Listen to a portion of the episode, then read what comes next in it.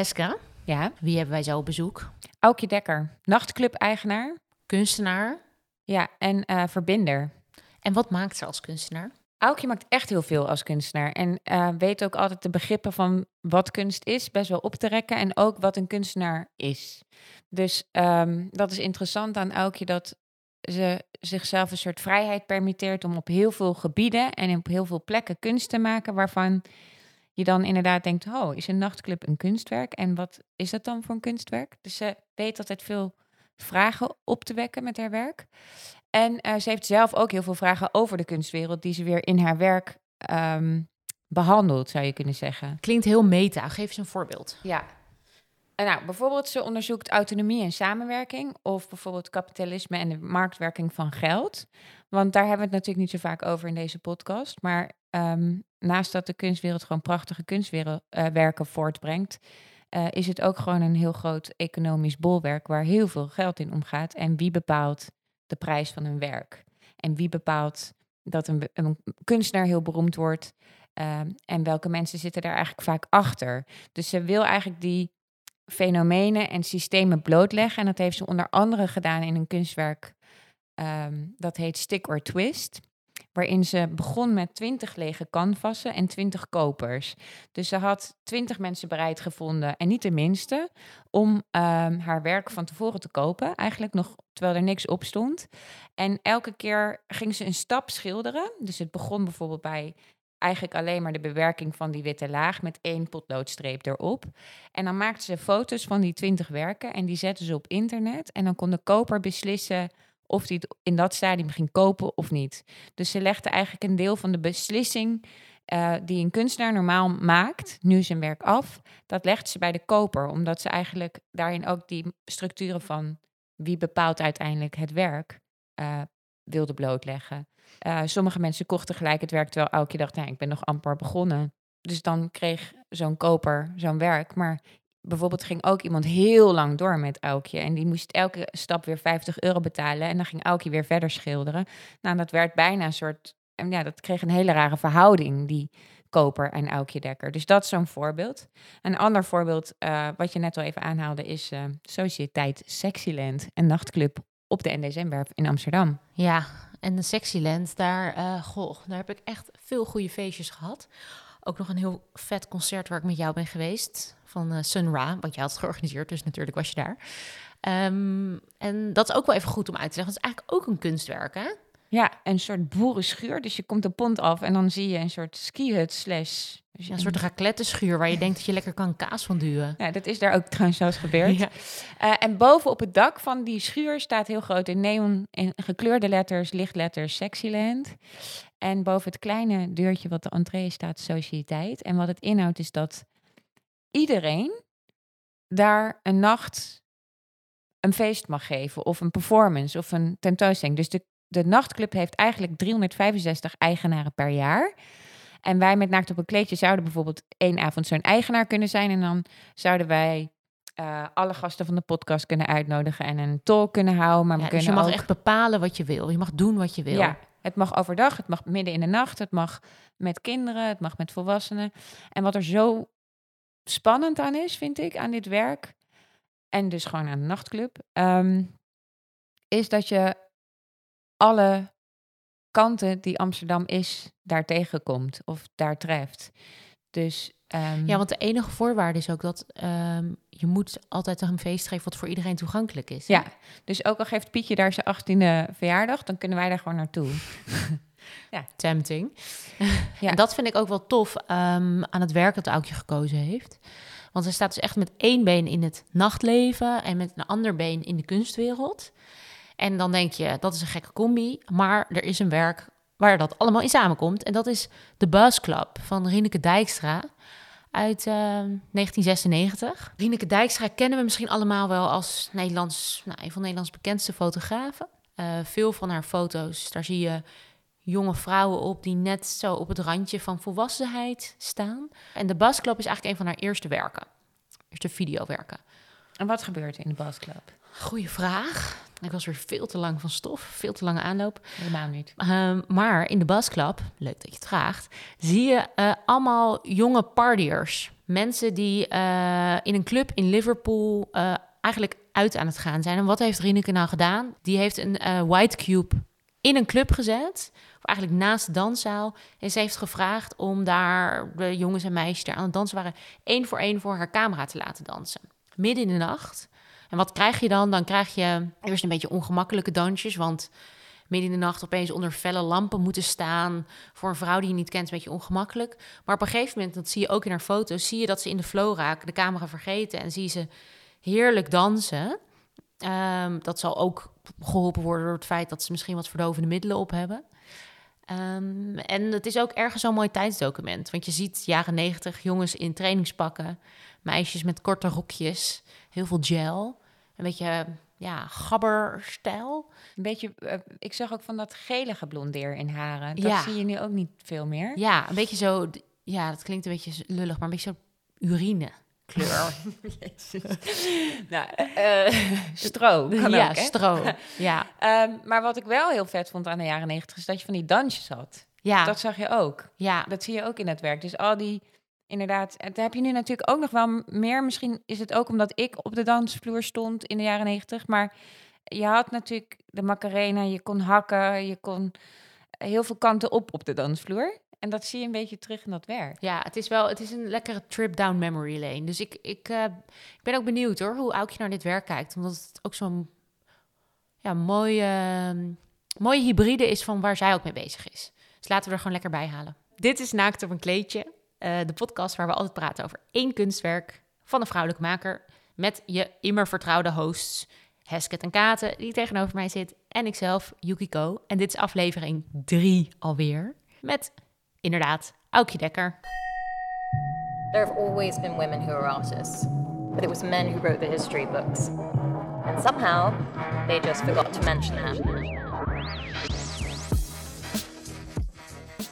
Ha, Aukje, welkom. Hoi.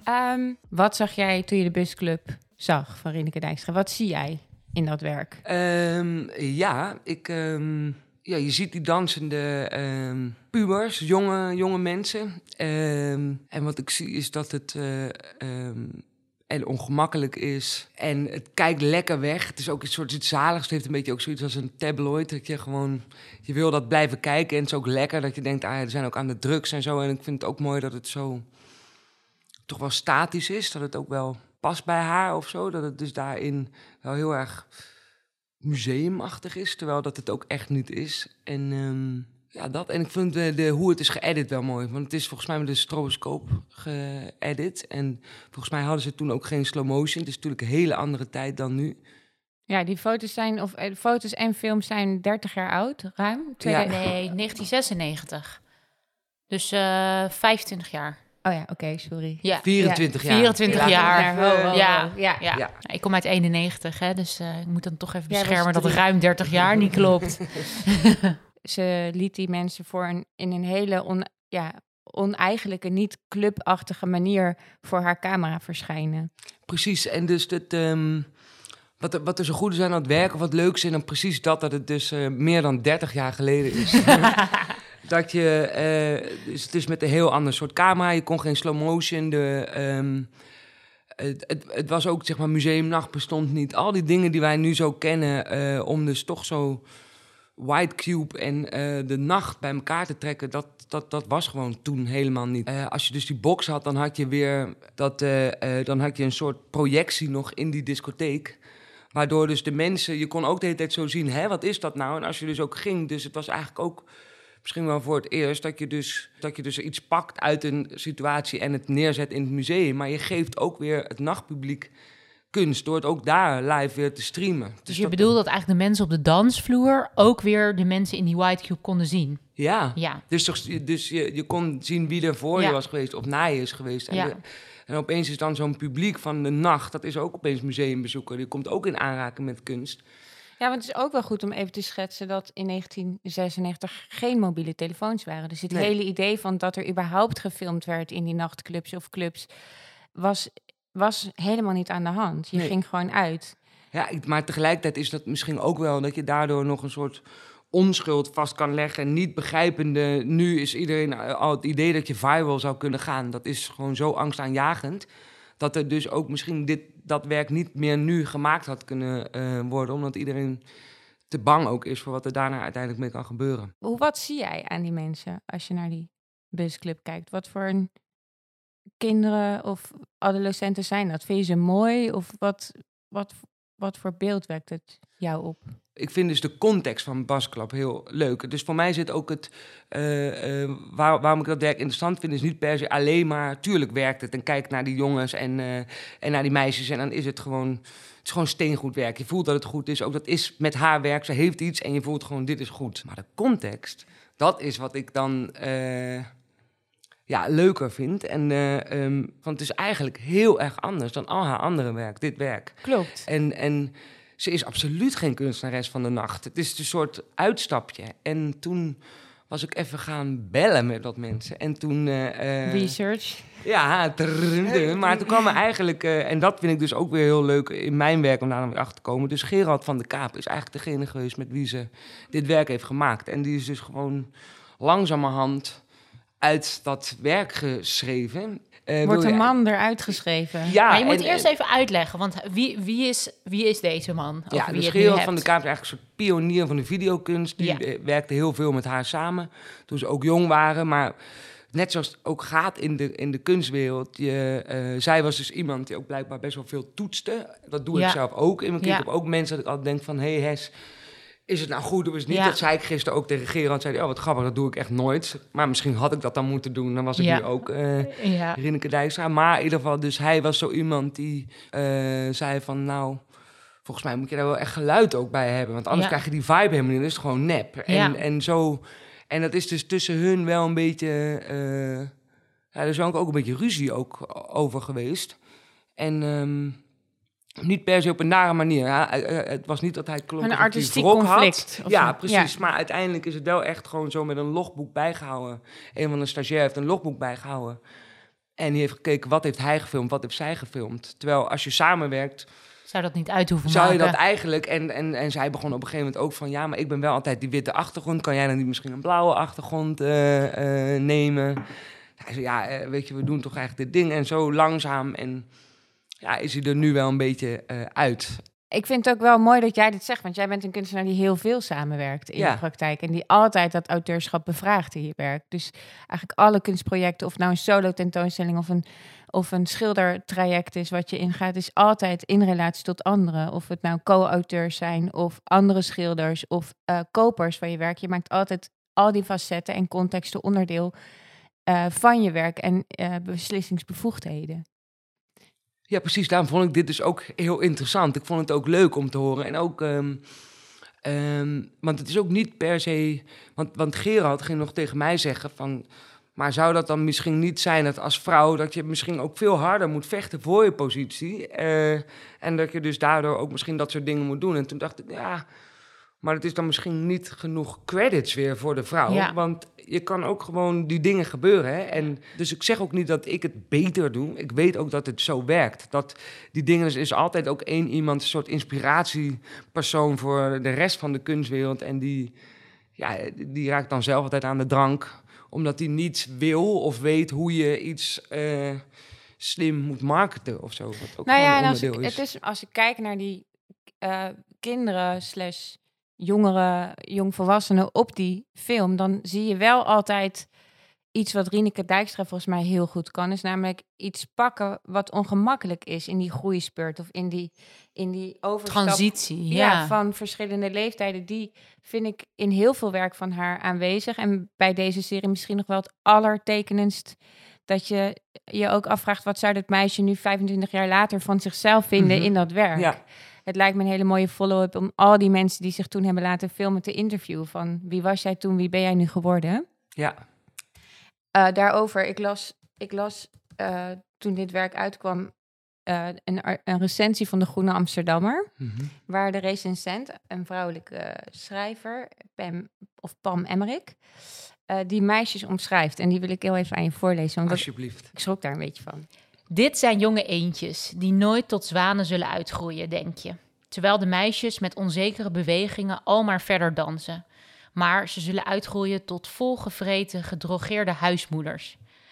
Met spaarzame middelen weet Dijkstra zo'n indringend portret van een stel jonge meisjes neer te zetten, zodat het hartverscheurend is. Wat zij toont is de schoonheid van het imperfecte. Is het lowlife? Wat bedoel je met lowlife? Nou ja, dat, dat het zo troosteloos is, Ja. deze kinderen. En dat, dat er niks van gaat komen. En dat Ja. het- ik las zelfs dat het een verloren generatie wordt genoemd waar je naar kijkt. Terwijl ik vind het eigenlijk ook wel heel hoopvol. En ik vind het ook iets inderdaad super privés wat je ziet. Wat je op de dansvloer ontwikkelt. Namelijk je eerste move naar een jongen of eh, je eerste biertjes. En ja, dan loop je er misschien wat extra dronken bij. Maar dat zijn allemaal ook hele intieme stappen. Precies. En als je 14 bent, waar hebben we het over? Het is ook een beetje. Als je gaat herleiden wat iemand wordt aan de hand van hoe diegene is op zijn veertiende. Op een is- dansvloer. Ja, op een dansvloer, s'nachts. Ja, ik vind het ook heel, eh, ook grappig dat het dan door een vrouw is geschreven. Ook, Ja. ja. Vond ik ook wel. Ik vond dus ook heel, heel erg haak staan op het nachtleven, dit, dit kunstwerk. Omdat ik zoiets had van het nachtleven gaat voor mij zo erg over helemaal jezelf kunnen zijn, ongezien. Het, e- dat het even niet uitmaakt hoe mensen naar je kijken, dat je je keurslijf uit kan doen. En dan er zo een camera op zetten en mensen zo full frontal filmen. Het is zo kwetsbaar. Ik dacht ook, het is voor mij ook zo niet de essentie van waar het nachtleven over gaat. Maar Nee, maar Jij bent- kunst natuurlijk ook niet Ja. over. Je, je hebt kunst en je hebt nachtleven. En wat ik hier heel tof aan vind, is dat zij heeft eh, iets uit het nachtleven gepakt om er kunst van te maken. En heeft het ook nog eens teruggegeven aan die mensen in het nachtleven. Maar in principe is het niet haar taak om te zorgen dat het uitgaan leuker wordt. Het is, zij heeft het gewoon gebruikt als materiaal voor een, eh, eh, een kunstwerk. En ik denk juist, ik vind dat dus heel erg slim. Ik vind dat dus heel. ik was ook geïnspireerd daardoor dat ik bijna dacht van. Hmm, moet ik je heb gaan natuurlijk Sexyland. En nou, nou, nee, met Gerard van der Kaap dacht Oh, ik dus. ja. ja. ja. We hebben het gisteren al helemaal beklonken. Dat ik dus denk, ehm, want bijvoorbeeld met Sexyland, dat ik zie het voor mezelf wel ook als, als mijn kunstwerk. Maar soms is dat ook heel moeilijk nog te omarmen, want in heel veel dingen is het eigenlijk gewoon heel, ook heel praktisch. En ehm, dacht ik, ja, het is natuurlijk wel heel... Wat ik er zo leuk aan vind, is die dubbele agenda. Dat je dus, als je op zo'n moment zoiets eh, ook erin zou zetten, zo'n box, dan heb je altijd, dan ben je daar omdat je ook nog kunst aan het maken bent. En soms kun, kan namelijk al die mooie dingen die jij noemt over uitgaan, dat is, heel erg mooi, maar ook het feit dat het allemaal zo vervliegt. En het, eh, de ene week kan de andere week zijn en eh, het is maar weer gaan. Als je daar dan nog iets over kan houden, dan... Ja, want Aukje, jij hebt eigenlijk eh, precies het andersom gedaan. Je hebt de kunst naar het nachtleven gebracht. En eh eh, Sexyland, ook als je erover leest, maar dat is ook echt, is een conceptuele nachtclub. Ehm, vanuit een soort kunstpraktijk ontsproten. Arthur van Beek, mede-eigenaar en oprichter. Jullie waren ooit oprichters van Eddie de Eagle Museum. En, eh, een Ook met Cito rondvliegend, nog, eh, ja. Oh, Cito, ja, sorry. Doen. Ja. En eh, dat, dat transformeerde zich naar het kunstwerk Sexyland. Waarom wil jij iets maken wat zich in de nacht afspeelt? Eh, omdat wat ik nu zoveel vind, behalve bij die volkse Amsterdammers of zo, dat er zit wel weinig humor eh, in het dagelijks leven. Of ook als kunstenaar dat je dan moet bedenken van, wat is dan het hoogst haalbare daarin. En dat je dan daar staat in de MoMA met canapés, met allemaal die mensen die nep lachen, omdat ook iedereen erbij wil horen voor iets, zeg maar. Daar, dat leek mij nou niet het, echt het hoogst haalbare, maar ik vind het dus wel leuk om om dingen te maken. En bij de nacht is een beetje voor iedereen, en het komt misschien ook gewoon door alcohol, dat even die scherpe randjes eraf zijn. Het is gewoon iets meer, gewoon iets eh amicaler. En dat amicale vind ik heel eh, leuk. Je krijgt meer gedaan. Het, eh, je hebt geen sheets op een blok waar allemaal, eh, dit, is, het is niet per se, het gaat niet over de nacht aan zich. Ik vind de mensen gewoon heel leuk. Eh, die, die lijken meer op mij. In de Je nacht. vindt de wereld mooier s'nachts. Nou, gewoon iets gezelliger. Ik heb nu laatst met dat laatste werk, dat Tell Me, dat was dan met alcohol, heb ik eigenlijk mensen gevraagd om, omdat ik dus kan liplezen, om een geheim aan mij te vertellen tijdens een opening. En dat was eigenlijk al heel leuk dat ik in dat kamertje, lijkt eigenlijk een beetje op, maar dan eh, ging ik met die mensen eh, daar zitten, één op één, en heb ik ze ook gefilmd. En dat was super intiem en mooi. En het was ook heel leuk om, vanaf, het was van vijf tot elf of zo, dat je ook ziet hoeveel, hoe beter het wordt. Ja. Hoe meer de tegen elf eigenlijk losser. ook gaat. Hoe los Ja. zijn de tranen en de dingen. En ik dacht, ah ja, daar zit ook wel iets heel eh, leuks. Dat zou ik nog wel, ik zou dat wel nog meer com- willen combineren. En niet om af te doen dat Sexcellent geen kunstwerk aan zich is, maar het lijkt me heel leuk om het om, om het nog meer te vervlechten. Ja, je, je, eh, het runnen van een nachtclub en het maken van eigen intieme werken. Of, ja, daarbinnen. Ja. ja. Je volgende stap voelt steeds heel logisch. Voelt dat voor jou ook zo dat je opeens zo bij een, bij een nieuw werk dat het zo klikt, zoals je nu ook dat lipzinken beschrijft, dat je denkt, nou. Ja, dat klikken is het lekkerste wat er is. Ja. En dat is wel ook. Uh, het is ook de, de, het hele credo van Eddie de Eagle Museum, van Sexcellent, ook van mezelf. Is als je dus niet zo. Eigenlijk als je geen vooropgezet strak plan hebt, dat is een zalige situatie om in te zijn. Want dan kan er dus heel veel toeval op je uh, pad komen. Daar sta je open voor. En dat proberen we ook altijd bij alles. Daarom denk ook dat het zo leuk is om iets te doen bij seks. Omdat we nooit zouden denken, oeh, dat is een beetje moeilijk. Of dat lukt niet. Dus eigenlijk altijd denkt dat alles kan. Ben je enorm open. En dan gaat het ook vanzelf. Dan vallen de dingen af. En dan denk je, ah, relax, dat gaat echt heel Maar je hebt dus ook heel veel vertrouwen. Ja, tuurlijk. Want niemand weet het, hè. dus, ja. Fijn om te horen. Ja, toch? Ja, maar dan heb je sowieso vertrouwen, want er is, niet, uh, er is niet één uitkomst die ik heel graag zou willen. Snap je? Ik hoef dat Boma niet. Ik hoef ook niet de beste nachtclub van de wereld. Ik wil gewoon de hele tijd dit. En dat, als het rolt en je voelt van, ah, het rolt de goede kant op. Ja, dus, Nog even over het niet hebben van de beste nachtclub ter wereld, wat ik durf te betwijfelen, want ik vind het toch wel een van de beste nachtclubs ter wereld. Nou ben ik niet op alle nachtclubs van de wereld Ben je niet in alle nachtclubs Maar toch wel redelijk wat. Ehm, je bent ook bezig met een heel wild plan voor de toekomst van Sexland. Heb je zin om daar alvast wat over te vertellen? Tuurlijk. um, ja, dus waarin in Sexyland je elke dag een andere eigenaar uh, kan hebben. En dus ook dat extreem kon uh, verschillen. Van echt op een maandag met allemaal 40-plussers voor opera en, en dinsdag allemaal punkers merkten we toch dat in die... Dus eigenlijk dat huis, dat heeft alles gezien. Maar ze hebben elkaar helemaal niet per se gezien. Omdat die punkers kwamen niet naar de opera. En de opera ook niet naar de punkers.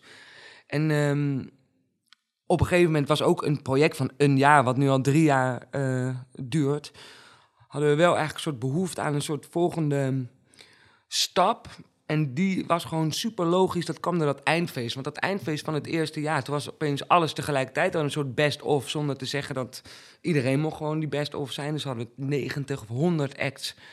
En allemaal door elkaar sloeg helemaal nergens op ook, maar wel echt heel erg goed. En toen zag je dus wel al die vogels luisteren naar dat meisje die eerst met die opera zei... ik ga niet hoor, ik wil echt niet. Het is nu zo'n super sfeer, dan ga ik het helemaal verpesten. Maar dan was gewoon alles zo'n hardcut, iedereen op de grond zitten... en dan ga je echt luisteren naar iets en dat de fietsenmaker er is... en die, die staat daar weer, hem overkomen allemaal dingen. Dat was zo magisch dat we dachten, oké, dit, Sexyland World... Sexyland World gaan we openen in januari... Dan willen we een heel nieuw pand bouwen en dat heet Super Sexyland World. En dat is dus, oh, dat is echt een, uh, de kat krabt de krullen van de trap. Precies, ja. Het, normaal kom ik er wel uh, goed uit. Maar dat is dus een, uh, um, een pand van 3000 vierkante meter... waarin je um, eigenaarschap geeft aan, aan partijen. We beginnen dus nu met, met Nest, met Unfair, met Club Church... Uh, met de Performance Bar, met Stichting Andische. En dat is een uh, Iraanse uh, groep van 60-plussers. Um, ehm, Jan Hoek met Inside Outside Museum. Steven de Peven met een museumwinkel. Artpark Kippie, dat is een, in de naam van Kippenberger weer het kunstenaarscafé... waar je kan brainstormen over je ideeën en waar, gaat dit, waar gaat dit fysieke pan, pan zijn? Komt dit op de NSM-werf? Komt nee, het ergens anders? Dus niet, uh, het komt op de Papaverweg. Dus in een loods van 3000 vierkante meter. En Super Sexland World, uh, die komt ook in Noord. Dat moet. Maar we weten nog niet precies waar. Of ik weet wel een beetje, maar ik moet me Mel eens een keer halen. Oh ja, ja. En is er ook nog een plekje voor een fotostudio voor Rieneke? Nee. Nee, oké. Want alles is publiek. Alles is publiek. Ja, en het kan wel, maar die hebben wij nu al gemaakt. Die ga ik met Gerald maken. Ja, ja maar echt, ik ga het echt doen. Ja, nee, ik vind het super goed. van mijn werk. Ik mag altijd ook dingen nadoen. Ik heb zoveel vrijheid. Is zalig. ja. Wat, wat ik wel heel bewonderingswaardig vind, is dat Noord wordt op een moment helemaal dichtgebouwd. Sommige mensen noemen het de gated community, anderen hebben het over Amsterdam Noord als het Manhattan aan het ei. Um, hoe is het om, hoe is dat voor jullie? Want jullie zijn eigenlijk begonnen. Uh, in Toen er nog twee man op de pont stonden. Precies, in, een, in een boerenschuur eigenlijk, ja. om het uh, maar zo te zeggen. Dat is Toen Noord ook, nog ver was. Nou, het is ook heel charmant gebleken, maar ik denk ook dat jullie daarin een functie hebben gespeeld in het, in, het populair maken ja, ja, van, van het, het stadsdeel. En nu vechten jullie heel hard om te blijven mm -hmm. in dat stadsdeel, omdat dat het ook inmiddels bij jullie identiteit wordt, neem ik aan. Ja, en behalve dat de partners met wie we het nu eh, doen, daar heel veel daarvan, die horen ook echt in Noord. En die kunnen dus iets. En ja, als wij nu in West gaan zitten, dan zijn we echt die gentrification toe. En in Noord heb je nog de minste eh, plekken die, dus zo'n stichting Andis, die is al twee jaar een plek kwijt. Die hebben zo'n zin. En, en in ieder geval via dit kunnen ze er nog in. En, ehm, dus, en zo zijn er wel wat meer. Als skatecafé en Noord moet uiteindelijk ook weg. De ruimte moet weg, die zit er ook bij. Ehm, nou, dan heb je heel veel jongerenwerkdingen die daar ook zitten. Dat zijn, die willen niet alleen maar altijd ook in een, in een ehm, hoe heet dat, zo'n, ja, zo'n jeugdhonk. Het is juist heel goed om dat allemaal in te verwerken. Dus daarom is Noord wel belangrijk ook voor ons. Maar het is wel, je hebt wel gelijk. Ik vind het moeilijk ook, ook omdat we zijn dan zo lang in Noord. En waarschijnlijk, en is- misschien is Chris Keulemans daar met de Torhuistuin ook gewoon voor gebruikt. Echt wel een hele, eh, ja, echt een gentrification tool ook geweest. En, maar ik woon er zelf maar korter. En dan nu voel ik denk ik ook van ja, kut, weet je wel. De, de, aan de ene kant was ik er al zo lang, dat was echt helemaal niks. En het was nog gewoon een euro voor een Turkse pizza en dat soort dingen. En nu zit je de Rutka en de Kutka koffie eh, dingen. Maar ik ben wel, het komt ook weer ook door mensen zoals ik. Dus ik vind het een hele moeilijke... Je Ja. hebt eigenlijk een dubbelrol. Ik heb een dubbelrol, Ja. ja. Of ik voel me schuldig en ik probeer het op te lossen. Sexyland World, dat is dat grote, hè? Zo, Super Nee. Super super, Sexyland super World. Sexyland World. Ja. Klinkt ook wel een beetje alsof het alsof alles van jouw werk erin samenkomt, omdat je ook de kracht van samenwerking eh, gebruikt om te kunnen blijven. Ja. Dat vind ik er ook wel heel mooi Sterker nog, aan. we hebben een nieuw economisch model bedacht. Ja. Waarin je dus niet op grootte of op populariteit wordt eh, beoordeeld. Dus een skatecafé kan een ruimte daar hebben van 500 vierkante meter. En Artbar Kippie is een barretje van eh 4 vier- vierkante meter. Als je programmeert, krijg je geld.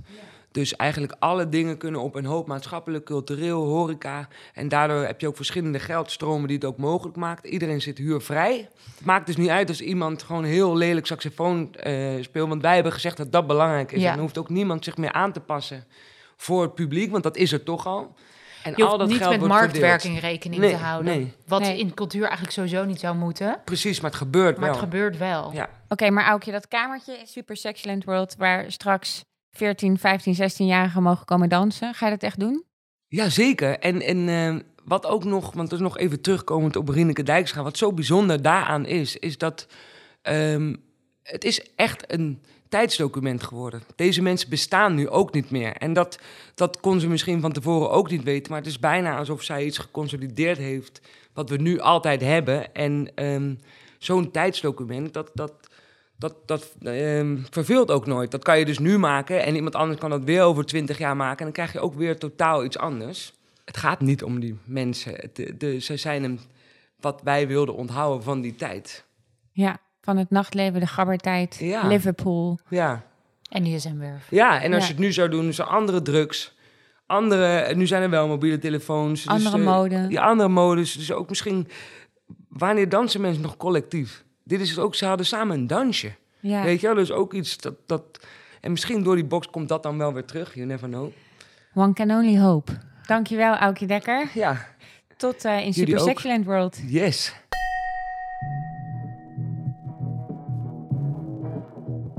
Alle kunstwerken die we in Naakt op een kleedje bespreken zijn terug te vinden op onze Instagram. Naakt op een kleedje. Wel zo lekker als je ze even kan terugkijken. Deze podcast wordt gemaakt door Hesket en Katen en mijzelf, Yukiko, in opdracht van VPRO Mondo, het cultuurprogramma van de VPRO. De edit wordt verzorgd door de immer fantastische Misha Melita en de leader is van Gijs Knol en Tom Hofland. Ontzettend bedankt voor het luisteren en tot de volgende aflevering.